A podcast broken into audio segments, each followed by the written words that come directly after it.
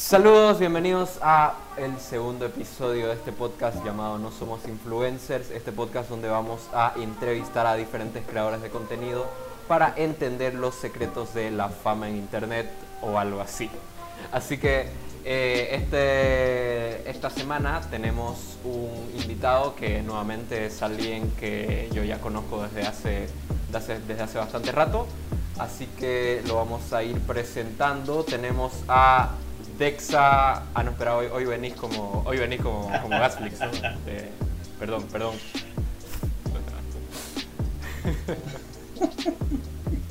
No, no, no. desmentí eso ahorita mismo. Ya bueno, este, bueno, para, para aclarar las cosas, eh, hartas, hartas, hartas personas creen que sos, sos Dexa, ¿sí no? Sí, sí, sí. Pero bueno, de, de, primera mano, como alguien que conoce a, conoce a Dexa y conoce a Andrés aquí, puedo decir que son dos personas totalmente diferentes, no solo, no solo físicamente, también en personalidad son dos personas totalmente diferentes. No, Dexa no sabe tanto de películas como Andrés y Andrés no sabe tanto de memes como, como Dexa, así que así que en eso en eso ahí pueden separarlo. Es una apreciación bastante acertada eso. Pero tantas veces desde que iniciaste Gasflix, básicamente han creído que sos Dexano.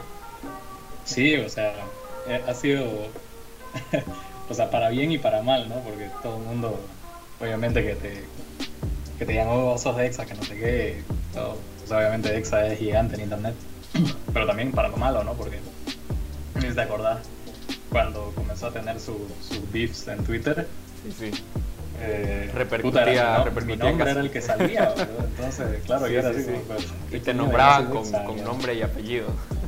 Así, totalmente, Andrés, Andrés Atimbaca, así yo, fuck, yo, yo no soy fucking Dexa. Bueno, pero eh, no, no, no, saltamos tu introducción, si podés presentarte con, con nombre, eh, tu, tu redes, quién, quién sos. Bueno, eh, soy, bueno, ya, Andrés Gastín Vaca. Eh, en internet, eh, más, digamos, conocido como Gasflix, o el pelado cinéfilo en, en Twitter. Más que todo, o sea, trato de que se conozca más eso porque Gasflix somos todos en realidad. los que trabajamos en la, en la, en la página, ¿no? Claro, Pero Básicamente eso, o sea, en mi Instagram estoy como, como Andrés Gastín B, eh, en Twitter soy Pelado Cinéfilo y, y en todo lo demás igual estoy con mi nombre, no, no, no, no me he esforzado tanto para crear una personalidad online. Claro, más que, es, lo que es lo que nos está... Lo que, con lo que nos está hacheando. Presionando. Pero, pero para los que no, para los que no conocen Gasflix, ¿cómo lo describirías? Bueno, Gasflix es un proyecto que nació de que no veíamos en Bolivia a alguien que esté haciendo reviews o reseñas o críticas de, las películas que salían semana a semana, ¿no? Entonces, eh, yo soy un seguidor muy, muy ávido de lo que es eh, este tipo de contenido, eh, tanto mexicano como argentino, como, como gringo, obviamente. Y, y nada, o sea, mi, mi, miedo era no saber cómo hacerlo y fue que conocí a Dexa por, por, trabajo, porque ambos nos conocimos en una agencia de publicidad. Y bueno, creamos lo que es Gasflix, que básicamente es una página donde compartimos noticias, reviews, eh, contenido de cine y entretenimiento. Básicamente es una comunidad cinéfila de, como lo queremos ya, ya cuánto cuánto tiempo ya tiene Gasflix oficialmente? Gasflix oficialmente queremos decir que, Gasflix arrancó en marzo de 2018.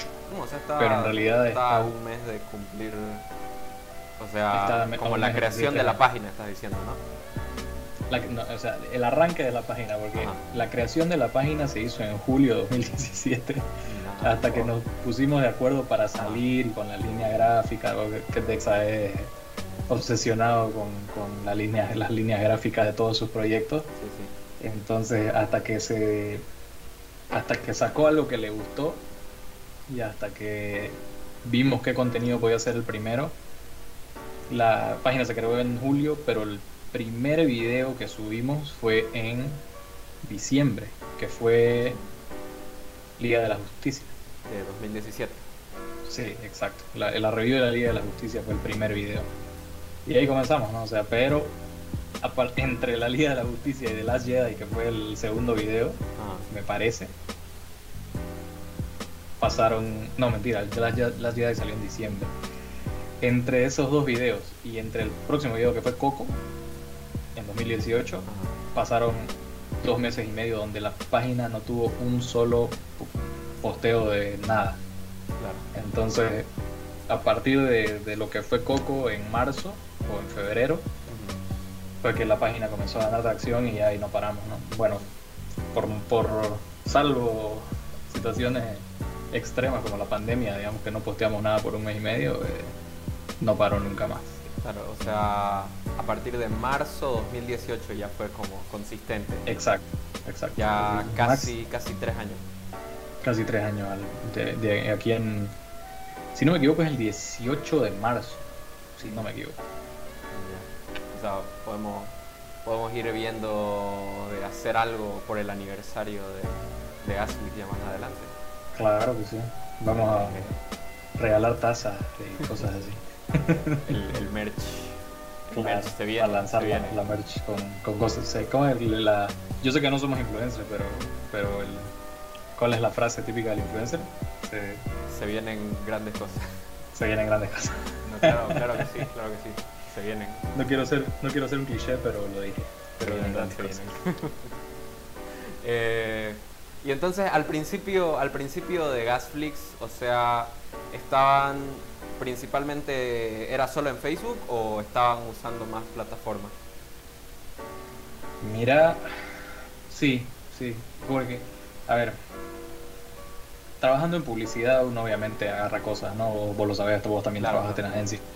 Eh, yo toda mi, toda mi carrera profesional, digamos, la he hecho en, en, en agencia, la he hecho en la parte de planificación digital y estas cosas.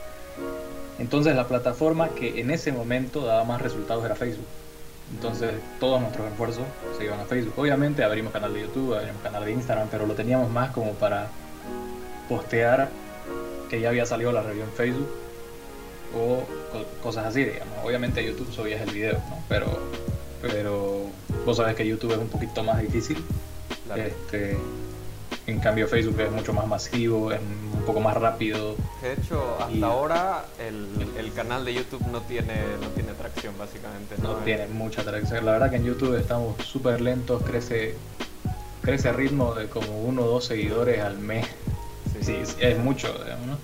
Ahorita el canal de YouTube tiene 155 seguidores y, y a lo mucho son 10 vistas al, al- por video. Sí, sí. Sí, entonces, eh, entonces claro, nuestros esfuerzos se van a, a Facebook donde ya estamos por casi los 9000 seguidores y en Instagram, ¿no? Que, que, que la verdad es, en Instagram es donde estamos teniendo la gran mayoría de la interacción en, en Gasflix, porque eh, nos hemos puesto un poco las pilas, ¿no? En temas de, de historias, en temas de, de contenido y, y nos está yendo bastante bien, ¿no? O sea, comparando con sea, el año pasado, Algo que ahora es interesante mientras, o sea, no somos, estamos creciendo, no somos masivos todavía, pero estamos como en un, en un buen punto en el que leemos todos los, los mensajes que nos llegan, interactuamos con, con los seguidores bastante.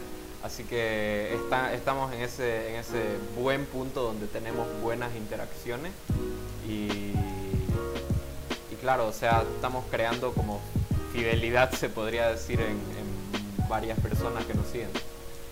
claro, justamente eso, hay, hay como 10 personas que ya son las que siempre, siempre cuando ven una historia, algo, un tema interesante o algo, comentan, digamos. Y claro, como decir, digamos, vamos creando fidelidad, vamos creando una comunidad dentro de una plataforma que no le habíamos dado tanta bola. pues. Y, eso es lo que se está buscando, comenzar a, a darle a cada plataforma el tratamiento que se merece. ¿no? Claro, estamos comenzando a crecer bastante. ¿Y cómo es que se trata cada plataforma distinta? Porque, o sea, eh, lo que funciona en Facebook muy rara vez es lo que funciona en, Instagram o lo que funciona en, o sea, ya estamos entrando, nos estamos diversificando cada vez más y estamos entrando a TikTok, por ejemplo, eh, lo, más reciente que hemos, en lo que hemos, nos hemos abarcado. Eh, y cada plataforma funciona distinto, así que eh, lo que nos dijo Dexa una vez que hay que pensar cómo, o sea, todos, todos los que quieren triunfar en Internet tienen que pensar que cada plataforma tiene un público distinto y en cada plataforma hay que pensar cómo adaptar las cosas que uno hace, si no necesariamente hacer algo diferente para cada una, pero adaptar el contenido a, las diferentes plataformas, ¿no? Exacto. O sea, por ejemplo, claro, o sea, primero lo de los formatos. O sea, Instagram, si quieres ver un video, ahora es Instagram TV. Entonces tu formato idealmente tiene que ser vertical. Como en Facebook puedes hacerlo cuadrado. En YouTube, si vas a ver un video de YouTube, no lo ves en, con la pantalla vertical. Entonces todo el tema de formatos tenés que adaptarlo. Entonces las reviews, digamos, por ejemplo, el, ejemplo más que, más me suena, digamos, que además fue el único que hice para TikTok, eh, el, por ejemplo, la review de Wolf Walkers, esta película de, Apple TV. Eh, la review no la voy a subir ¿no? a, TikTok, entonces se hace un video corto de 15 segundos de 5 recomendaciones súper rápidas, digamos, y así lo así así creo que das el mismo mensaje al que le estás dando en Instagram, en Instagram por ejemplo, digamos, en Facebook. Entonces, claro, es, adaptarte a la plataforma en vez de que subas todo así indiscriminadamente, ¿no? Claro, claro. Eh, y otra cosa, entonces, el contenido principal o el que más importancia se podría decir que, que le damos en Gasflix son los reviews, que es como el nuestro punto fuerte. Eh, ¿Cuál crees que es la característica más, o sea, qué es lo que vende nuestros reviews? A diferencia de, no sé, otras personas que hacen reviews en internet. Primero, que creo que somos los únicos que hacemos un video. todos los demás lo escriben, o en realidad todos los demás lo escriben. Claro, Entonces, refiriéndonos a otro otras páginas de cine de otros reviewers, digamos, ¿no? Entonces, sí, comenzando por ahí, ¿no? O sea, yo creo que, que tomarte el, trabajo de editar y, y poner en, un video en conjunto hablando de una película ya de por sí como que te da, o sea, al menos a mí yo prefiero ver un video que me hable de una película a, leerlo, ¿entendés? Porque lo veo muy, eh, no sin chiste, pero muy... Eh, como que a la rápida, ¿me entiendes? Eh, por más que te haya tomado tu tiempo eh, hacer tu review escrita, digamos, obviamente el video le da un toque más de, no quiero decir cariño, pero sí, básicamente, ¿no?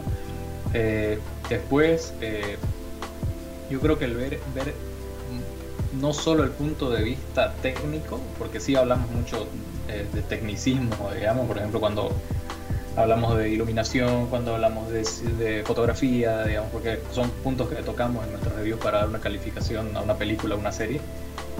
Pero también, o sea, yo creo que, que, que alguien te recomiende dándote varios puntos sobre la película, como que te. Yo creo que te genera un valor, ¿no? Ese, ese video. Entonces, yo creo que el punto fuerte, básicamente, lo que vende de nuestras reviews es que básicamente te estamos diciendo qué película, o sea, qué, qué, tiene la película para que la vayas a ver y qué no tiene la película para que no pierdas tiempo. Entonces, yo creo que la porque sí sabemos de lo que estamos hablando, ¿no? O sea, yo al menos he hecho algunos cursos, no cursos, no, sí, he escuchado charlas y todas estas cosas de de, eh, aspectos técnicos de cine y cosas, y vos también has trabajado mucho con fotografía y estas cosas, entonces sabes de lo que, de lo que hablas. Entonces, un punto de vista, digamos, especializado. Eh, eh, y también con y también una opinión siempre te, te, va a decir algo, ¿no? Entonces yo creo que, que el valor que da nuestra review es, es, justamente eso. Claro. Y o sea, el cine tiene diferentes públicos. O sea, eh, existe la gente que es más fanática del cine comercial, por así decirlo. ¿Has escuchado el término, el término cinéfilo mamador? el fan de el fan de Rápido y Furioso, ¿no? Y de la Casa de Papel. Eh, no, en, todo caso, el cinéfilo mamador es como el, el hipster del mundo del cine. Ah, ya, ok, O sea, el que critica más eh, el cine comercial y para él el cine tiene que ser en blanco y negro y, con y con desarrollo de la historia y todo, ¿no? Sí, sí. Eh, pero cuando hablas de una página de cine, obviamente viene gente que de todos de todos los tipos de gustos. O sea, tenés gente, tenemos gente que eh, ha defendido a, a, espada y escudo a las películas de Adam Sandler, por ejemplo. Correcto. Y, y personas que nos han dicho por, por darle buena calificación a películas de Marvel, que, que han venido a criticarnos por ese tipo de cosas. Y, eh, entonces, cuando, cuando tenés algo tan, tan general, tan gigante como es el, mundo del cine, va a llegar gente con todos los diferentes puntos de vista, ¿no? Total. Lo chistoso, lo chistoso es lo que mencionas, digamos, esto de, que ha habido gente que nos ha dado palo de los dos lados, ¿no? Este, acordate la, la, en la review de la película de Netflix, esta Dan Sandler, eh, de Halloween, había, habían, claro, habían comentarios de, entonces hace una película vos, digamos. entonces, eh, y de ahí vino el, por ejemplo, cuando salió Endgame, digamos que le pusimos una calificación, que yo, al menos yo, digamos, le puse una calificación altísima. Porque a mí, sí, obviamente tiene pues sus errores Endgame, pero a mí me gustó, me gustó. Y, y por último, como te digo, la, todas las reviews son opiniones, ¿no? Entonces.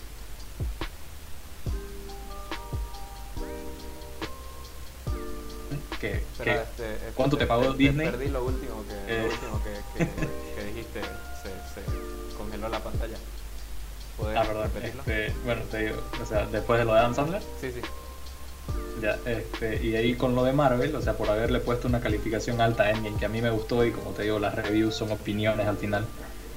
Este, habían comentarios de, viejo, ¿cuánto te pagó Disney? Digamos, o sea, ¿por qué Disney le pagaría a un reviewer boliviano con en ese momento 6.000 seguidores para que hable bien de su película, digamos, ¿no? Para que hable eh, bien de una de las películas más taquilleras de los últimos Exacto, digamos, que, que, una persona diga que es mala no le va a afectar en nada, digamos, porque igual la gente la va a ir a ver.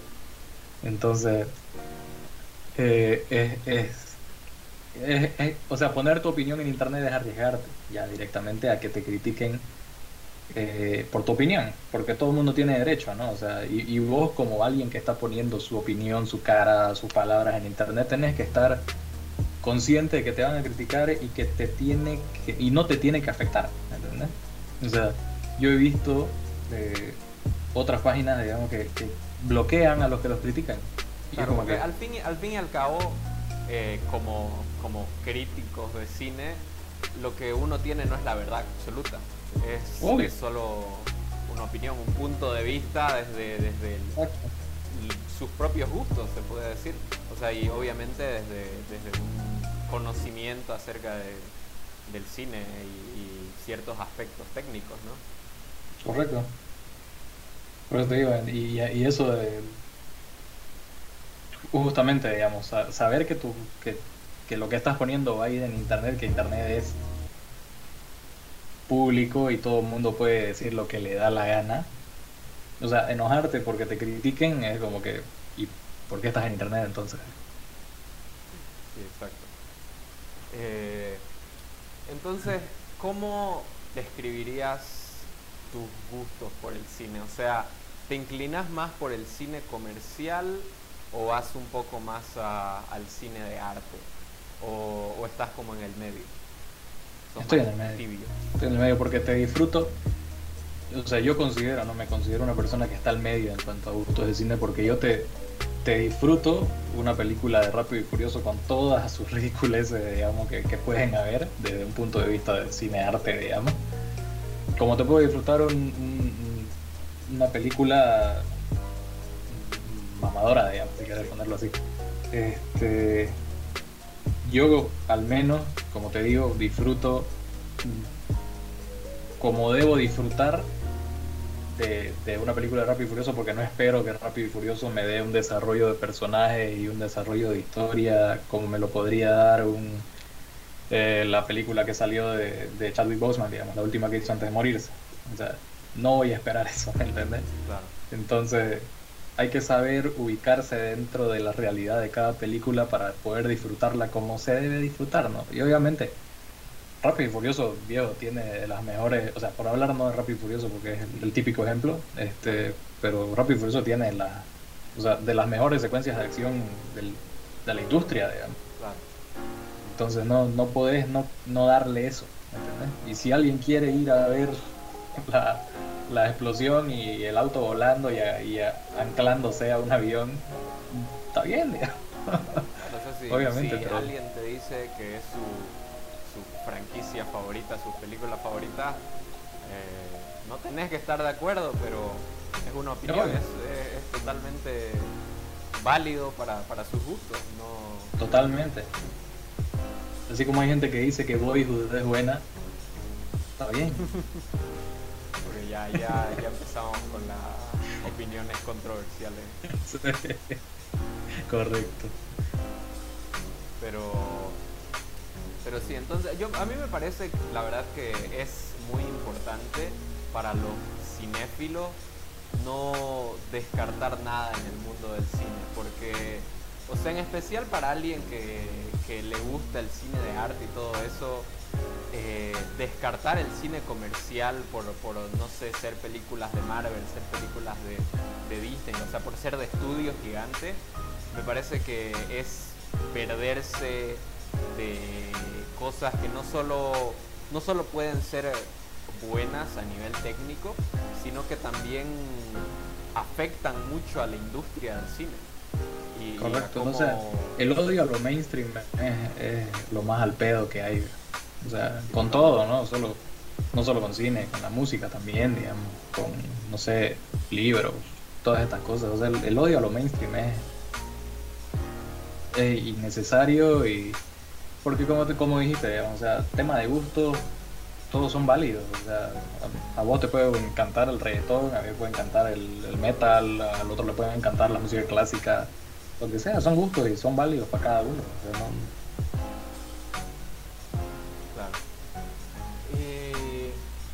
Entonces volviendo, volviendo a Gasflix, ¿cuál es el siguiente paso?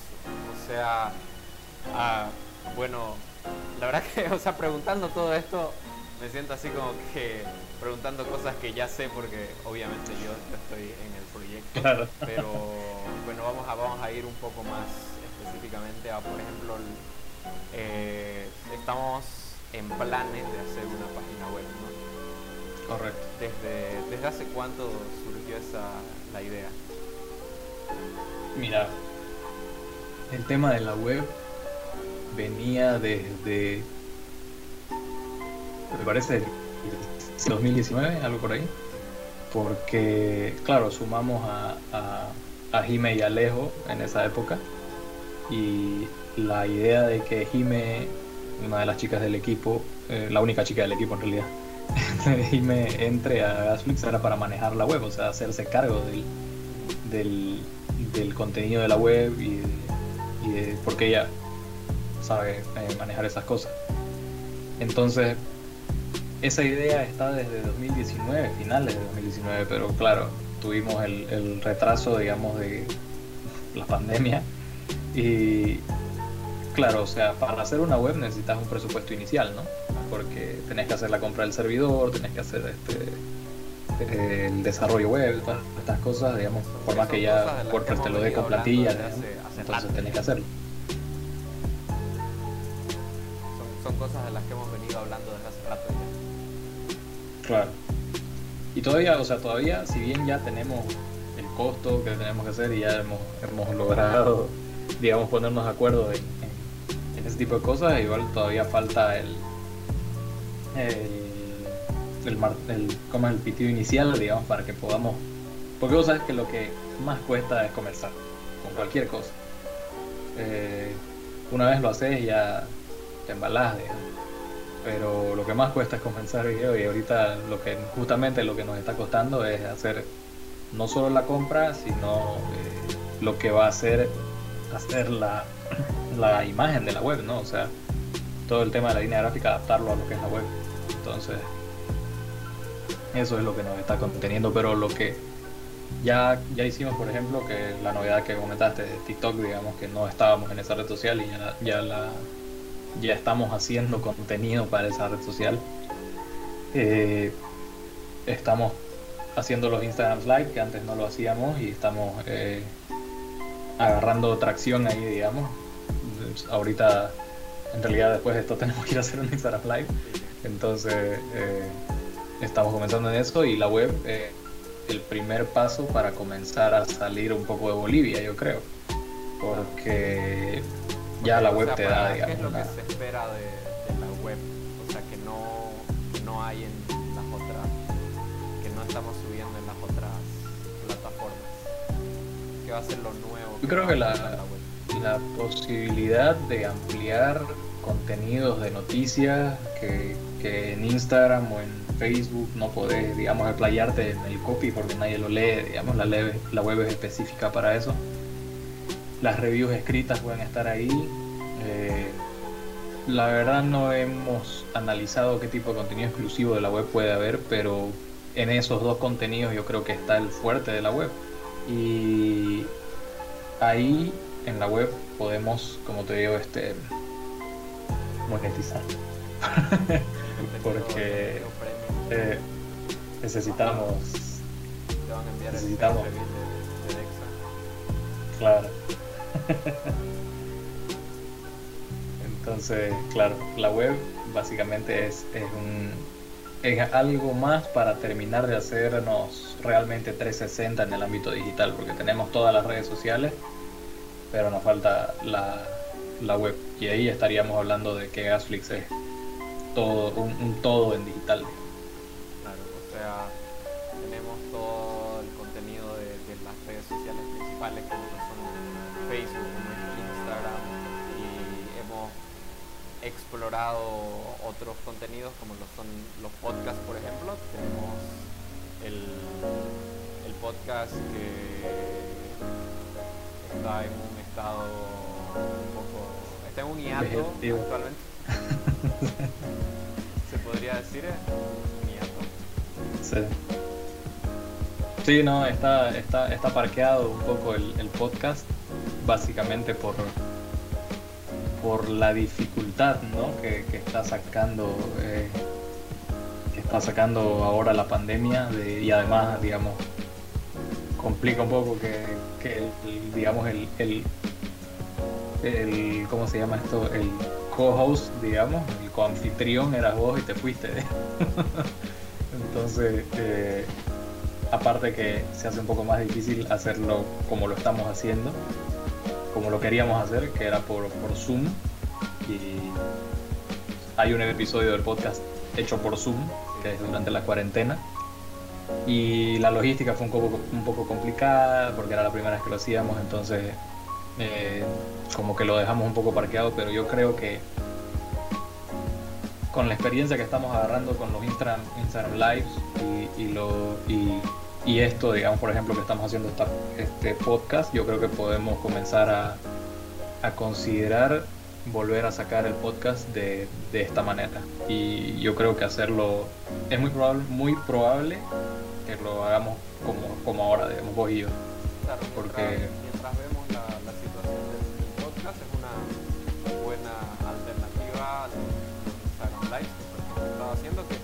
la verdad que salen temas muy interesantes con la interacción en la gente, con la gente en vivo.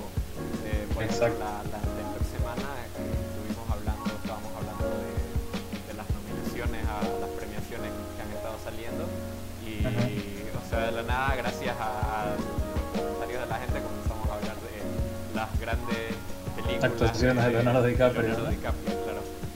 Eh, y, o sea, eso, eso es de las cosas más interesantes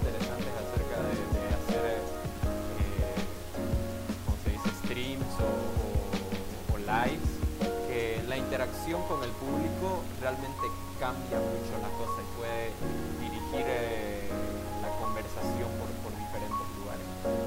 Totalmente, totalmente, porque digamos, nosotros estábamos, como dijiste, leyendo las nominaciones, dando nuestra opinión sobre cada una de la SAG y, del, y de los Golden Globes.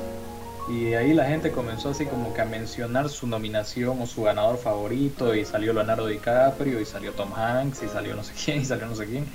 Y comenzamos a hablar de, de, actuaciones, comenzamos a hablar de, actuaciones preferidas de, cada actor. Y, claro, se, se, pone más amena la charla ahí, digamos, y como decís, la interacción del público te, te va abriendo nuevas, digamos, ramas de conversación. Y, y, al final se pone bien, por último, como te digo, el tema que nosotros ponemos en cada live termina siendo este, parte de, de, del live, digamos, ¿no? O sea, luego de eso comenzamos a hablar de otras cosas. Por eso entonces en las presentaciones de los lives decimos, el tema principal es este, pero vamos a hablar de, lo que ha salido en la semana, por ejemplo, de que hay algunas cosas que, se pueden hablar y, y, ahí lo vamos, vamos navegando hasta que ya realmente no hay nada de qué hablar y nos despedimos.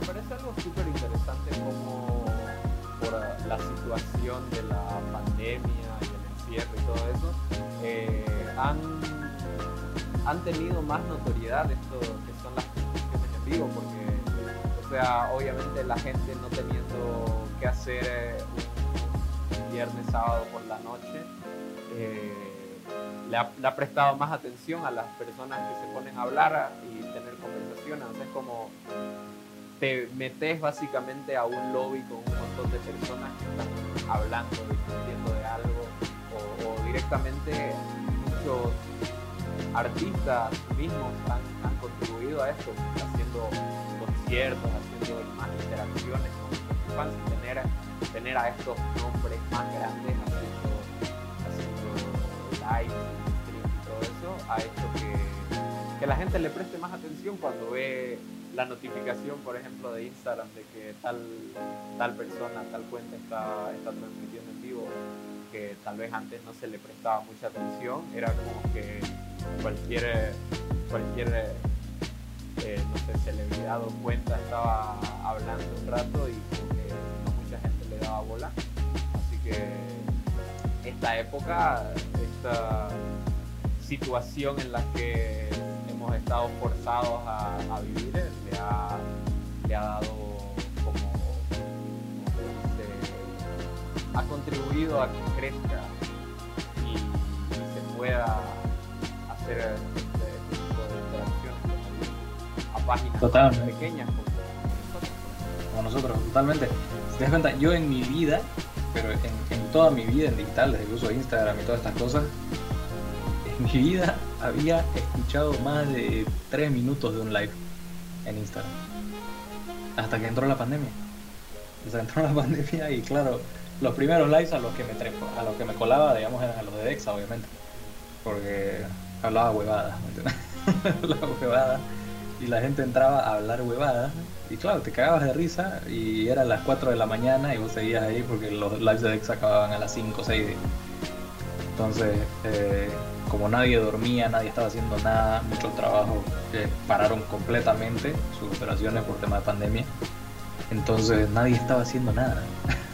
todo el mundo estaba hasta las 5 de la mañana despierto, escuchando a Dexa hablar con otra persona, ¿entendés? Y ahí, claro, obviamente comenzaron a salir otros lives de, otros eh, creadores de contenido que me interesaban, digamos, por ejemplo, fuera de foco, esta chica eh, de México, esta Gaby Mesa con Z, comenzaba a sacar lives para hablar de, películas como nosotros, de, ciertos temas, digamos, y, y, a agarrarte, digamos, por último, si tenés una hora libre o, estás en tu cama echado antes de dormirte y no tenés sueño, te pones a ver el live y, así pasas el tiempo. O sea, la verdad que, sí, la pandemia ha ayudado a que, disfrutemos más de otros tipos de contenido en digital.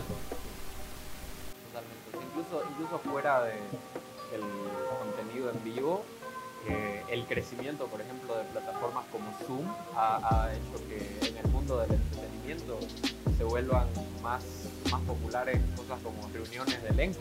O sea, hemos, han salido un montón desde que, desde que comenzó la pandemia. O sea, se, han, se ha vuelto una costumbre básicamente que por ya sea por el aniversario de alguna película o, o, no sé, por, por, algún evento de caridad, se junte un, elenco a, a, charlar o a leer el, el guion de algún, de algún episodio y eso, eso es bastante interesante de ver, o sea, algo que no sé, no era, no era contenido que no era común existía para nada. O, o, era muy popular en ese entonces. Y yo claro. o sea, nunca pensé sentarme a ver a todo el elenco de Scott Pilgrim, leer toda la película, pero sin embargo es, es el tipo de contenido que se ha vuelto tan ha crecido mucho. Claro. Yo el anterior semana volví, volví a ver, ni siquiera lo vi por primera vez, volví a ver la reunión del Señor de los Anillos, por ejemplo. Entonces, eh, que, que, la hicieron por, por, justamente lo que dijiste, no temas de caridad y todas estas cosas. Entonces, ese, o sea, y al final se vuelve viral, ¿no? Porque la gente quiere volver a verlos juntos y quiere verlos hueveando y reírse entre ellos, digamos, ¿no? Claro, Entonces, está, está buenísimo. El, que era tipo dónde están estas, estas celebridades de, de, de, tal época, dónde están ahora. Y ahora, Exacto. o sea, las mismas celebridades hacen, hacen sus apariciones, te, te, cuentan dónde están ahora. Claro, por ejemplo, en el Scott Pilgrim yo no... ¿Qué iba a pensar pues dónde estaba el, el que hace del primer Exxon, el del pirata? Sí. o sea, que... ¿Dónde, ¿Dónde estará ese cama? Digamos? Y cuando lo ves ahí en, en la reunión es como que, ah, mira, está vivo. Digamos. Claro, y además da lugar a cosas bastante interesantes como eh, miembros del elenco que no, no, pueden aparecer, entonces los reemplazan. Por ejemplo, fue, fue en esa de Scott Pilgrim, no, fue en la de, la de Community, por ejemplo, donde salió Pedro Pascal de la nada a reemplazar a, a- no me acuerdo, a, ah, era, era unos cuantos HB. papeles Chase, creo. creo que sí era Chevy Chase. Y, o sea, inesperado, pero la verdad que, o sea, interacciones de, de ese live fueron, fueron súper interesantes. Claro, igual en el mismo Scott Pilgrim, eh, Anna Kendrick hace Brie Larson, digamos, entonces es así, se dan esas, esas interacciones chistosas. Y bueno, igual refiriendo, volviendo a la- al tema de la cuarentena y del, del virus que ha afectado y, y va a seguir afectando por bastante tiempo al, mundo del cine, a toda la industria, tanto, tanto de las producciones como en, como en el cine en sí, la, experiencia de ir al cine y todo eso. Y o sea, mi pregunta va por el lado de, ¿crees que igual va a afectar a, a los creadores de contenido que, que hablan de cine? ¿O, o mira, no creo que tanto, porque, o sea, al cine sí, al cine lo va a afectar, ya lo afectó, o sea, ya cambió la industria de, manera tremenda, por, por ejemplo, por lo de Warner, por lo de HBO Max, o sea que todos sus estrenos en cine en Estados Unidos van a estar en la plataforma al mismo día, pero no en Latinoamérica, porque es una estrategia exclusiva de Estados Unidos. Eh, vamos a, en Latinoamérica vamos a tener la llegada de tres servicios de streaming en dos meses, tres meses. Entonces, o sea, llega HBO Max, HBO Max llega Star Plus y llega Paramount Plus. El de Disney, o sea, el de Disney más, más Exacto. adulto. ¿no? Exacto. Esos tres. Entonces, o sea, ya de por sí, si, si tenés la posibilidad, ¿no? O sea, porque dice que Star Plus y Disney Plus van a tener el mismo costo que tendría Netflix. O sea, comprar los dos te va a salir lo mismo que Netflix. HBO Max no sabemos cuánto irá a costar todavía y Paramount Plus imagino que va a ser un poco más barato. Entonces, ahí ya te tiraste unos 40, 50 dólares. Entre todas esas plataformas, más tu Spotify, más tu, si tenés YouTube Premium, digamos, cosas así. Entonces, en cuanto al cine, sí te va a afectar, sí va a afectar, va a afectar, porque la gente, hasta, al menos hasta que llegue a pasar todo esto de, de, de, la pandemia y que, y que entrar al cine sea considerado todavía una zona de riesgo, eh, te va a afectar totalmente. Pero en, en, cuanto a los creadores de contenido, no, no creo que tanto, porque vamos a tener contenido. Vamos a tener de dónde sacar reviews, vamos a tener de dónde sacar curiosidades, vamos a tener de dónde sacar eh, noticias, vamos a tener de dónde sacar todo. Entonces es cuestión de saber aprovechar lo que sale y, y, y como te digo, este, hacer, encontrar oro donde, encontrar oro donde fuiste a buscar cobre, ¿no? básicamente eso. es cuestión de adaptarse porque... Exacto. O sea, gran parte de, el, ¿cómo se dice? el atractivo en parte muchas personas lo hacen para ver si, si opinan lo mismo, si lo mismo gastan su plata. Pero claro, también gran parte es para ver si vale la pena ir al cine, gastar, gastar plata. Eh, pero claro, ahora que ya va a ser más accesible desde, casa y van a tenerlos en sus servicios de streaming que ya están, ya están pagando de todos modos, eh, no sé, habría que ver darle otro valor a, los reviews que no sea tanto de si vale la pena. Porque, o sea, igual, igual es tu plata o es tu plata o es tu tiempo ahora. porque la plata ya la estás gastando en el servicio, ¿no? Pero tu tiempo, digamos, pudiendo ver otra cosa, no te lo vas a tirar en una película que te lo puede decir alguien que no vale la pena. Claro, pero también tiene que haber un factor de entretenimiento al ver pensar que tal vez la persona ni siquiera le interesa la película, pero le gusta como uno habla de película, cómo le da esa chispa. Incluso, incluso si era una película que nunca pensó ver, tal vez el, la persona que hace el review hable de una manera tan, tan interesante, tan eh, o sea, meta referencia incluso dentro del review que hace que la persona eh, la considere, a pesar de que, no era algo que ni siquiera le, le estaba en su radar, en su vista. Claro, o sea, es, por ejemplo, eh, te lo resumo. Claro. Es un ejemplo de eso, digamos, justamente el, el tipo ya, ya sabe también cómo hablar en, su, en, la forma en la que él habla, digamos, que, te aseguro que muchas películas que son terribles de las que habla la gente ha ido a buscarlas y las ha visto. Por, justamente ver por qué este tipo habla tan mal de esas películas. Por ejemplo, la misma Ghost yo no recordaba que fuera tan mal, tan tan mala y cuando la volví a ver fue así, Dios mío, ¿qué es esto? ¿Por qué? Claro. O sea, y es interesante, o sea, el caso, en el caso de, de tiene un gusto bastante, porque él saca su, top de películas del año y son películas poco conocidas, le gusta bastante el cine de arte, pero la manera en la que, en la que vende el las tramas y, todas las razones por las cuales él elige esas películas en su blog hace que más personas las vayan a, ver. Eh, o sea que se trata mucho de ver cómo hablar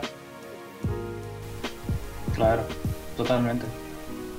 Hay un, creo que es Dexa el que nos contó que una vez él iba a comprar películas en DVD, ¿no? Como, como ibas a cualquier mercadito, alguna de estas cosas, digamos. Y había un tipo que dice que era increíble cómo te la vendía, o sea, él sabía todo sobre la película que vendía, pero te, y, cómo te la vendía, así realmente hacía que querrás comprártela, digamos. Y, básicamente es, eso aplicable a, a, la forma en cómo vos hablas de, de, una película en un video, digamos. No tenés que saber lo que le gusta a la gente que te sigue y cómo hablarle cómo hablarle de la película. Como, o sea, eso es, eso es importante cuando, cuando estás haciendo esto, digamos, que nosotros hacemos.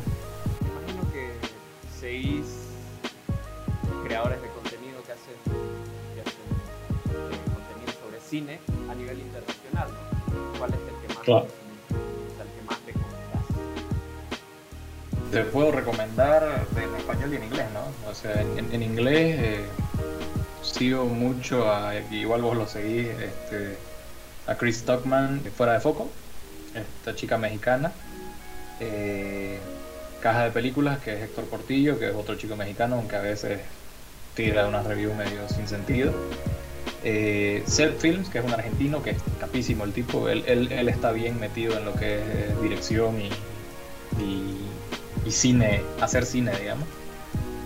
Y hay un chileno que se llama Néstor, que hace reviews igual, pero parece que él vive en, en- Los Ángeles, digamos. Eso serían mis- las cuatro personas a las que sigo más que nada en- en Latinoamérica, digamos.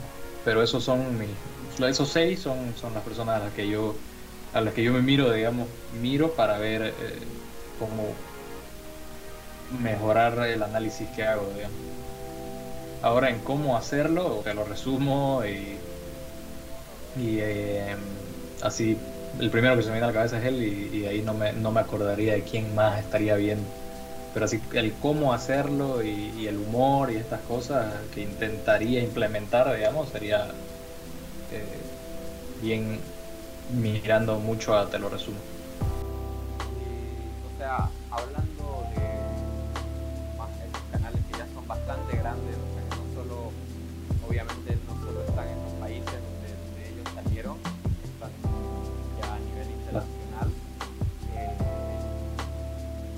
que exista un futuro para el contenido de cine en, Bolivia a ese, a ese nivel, a ese, o sea, más o menos hablando de- tamaño que tiene eso? O sea, porque vemos que canales como el de, el de Gaby Mesa, fuera de poco, ¿no? ha llegado a entrevistar, a-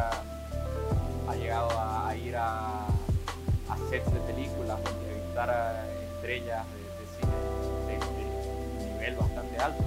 Así que, ¿crees que eso es posible a nivel Bolivia en algún futuro? ¿Y qué crees que pueda hacer falta para que lleguemos ahí? A ver.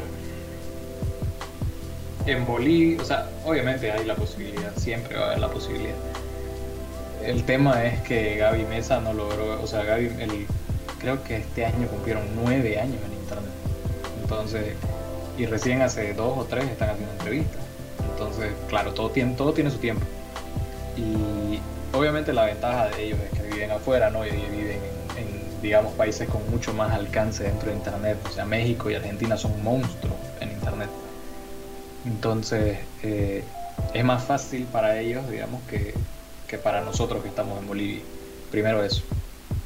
Segundo, eh, a nivel, digamos, la idea que, nosotros nosotros tuvimos muchas ideas antes de, que entre la pandemia que no se lograron materializar y que si no hubiera habido pandemia tal vez hubiéramos podido ir implementando que llevan mucho más de, cobertura de, eventos eh, entrevistas a- a ciertas personalidades digamos tratando de hablar más con las distribuidoras por ejemplo B- eh, BF Distribution que es la distribuidora de muchas películas bolivianas acá eh, tratar de conseguir entrevistas, este tipo de cosas, ¿no? Ahora, básicamente, es, se trata de moverte hacia eso, ¿no? Entonces, el crecimiento que estamos buscando con la web, el crecimiento que estamos buscando con los lives, el crecimiento que estamos buscando con todas estas cosas, va destinado a eso. O sea, nosotros, como Gasflix, eh, ya lo hemos hablado, o sea, apuntamos a, que, obviamente, algún día vivir de esto que sería lo, más genial que nos podría pasar porque a todos nos gustaría vivir de esto. Y llegar a ese punto, ¿no? De que, una distribuidora, gracias a que nuestra cobertura le genere algo, nos pudiera enviar a, a México, a alguna premiere en, México o, a los mismos Estados Unidos como hacen con, con Gaby Mesa, que que, lo hace con fuera de foco, ¿no? A ella la, en muchos casos la, la hacen ir a Estados Unidos a, a entrevistar. o a tours en Pixar o, a, o, cuando los actores van a México a hacer las premieres, por ejemplo, la, la premiere de Aves de Presa es en México y ella entrevista a Margot Robbie y a, todo el cast. Entonces, claro, o sea, el, el, objetivo que nosotros estamos haciendo, de lo que nosotros estamos haciendo, es justamente llegar algún día a eso. entonces, como, como con todo, el crecimiento va por sectores. primero tenemos que crecer en Bolivia y incluso que nosotros crezcamos en Bolivia puede hacer que, Bolivia misma crezca en el sentido de, contenido que, esté dedicado al, esto del mundo del entretenimiento. Eh, claro, o sea, lo que está, y perdón que te corte, pero me acabo de acordar que me preguntaste qué debería pasar. Debería pasar que, se haya, que, que se realice un, un apoyo real al cine boliviano. Porque si bien hemos visto un crecimiento en producciones nacionales y de calidad, porque el 2018 salieron tres películas, pero que para mí las reventaron, que fueron Soren, El Río y Muralla. Buen año ese, particularmente para, películas bolivianas. Así es, por eso justamente. Y muchas películas de esas se buscan financiamiento afuera, porque aquí en Bolivia no les dan.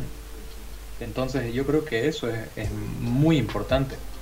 tiene que haber apoyo gubernamental al cine boliviano, que es lo que ha pasado en Brasil antes de que llegue Bolsonaro. O sea, no sé si escuchaste, Bolsonaro amenazó con, con cortarles los fondos a los cineastas brasileros porque sus películas eran contra del gobierno, digamos, ¿no? Pero antes el gobierno brasilero financiaba, pero casi todas las producciones nacionales brasileras y el cine brasilero ha crecido hartísimo desde Ciudad de Dios para adelante, digamos. ¿Qué es lo que pasa en México? México dicen que es uh, bastante, bastante fácil conseguir eh, financiamiento. Financiamiento, sí. Por eso escupe un montón de películas. Hay un montón de películas malísimas del, cine mexicano, pero también, también tiene muy buenas producciones. El mexicano ya ha sacado, obviamente, a algunos de los mejores directores de, la época. Totalmente, el Toro, Iñárritu, Cuarón, o sea, son.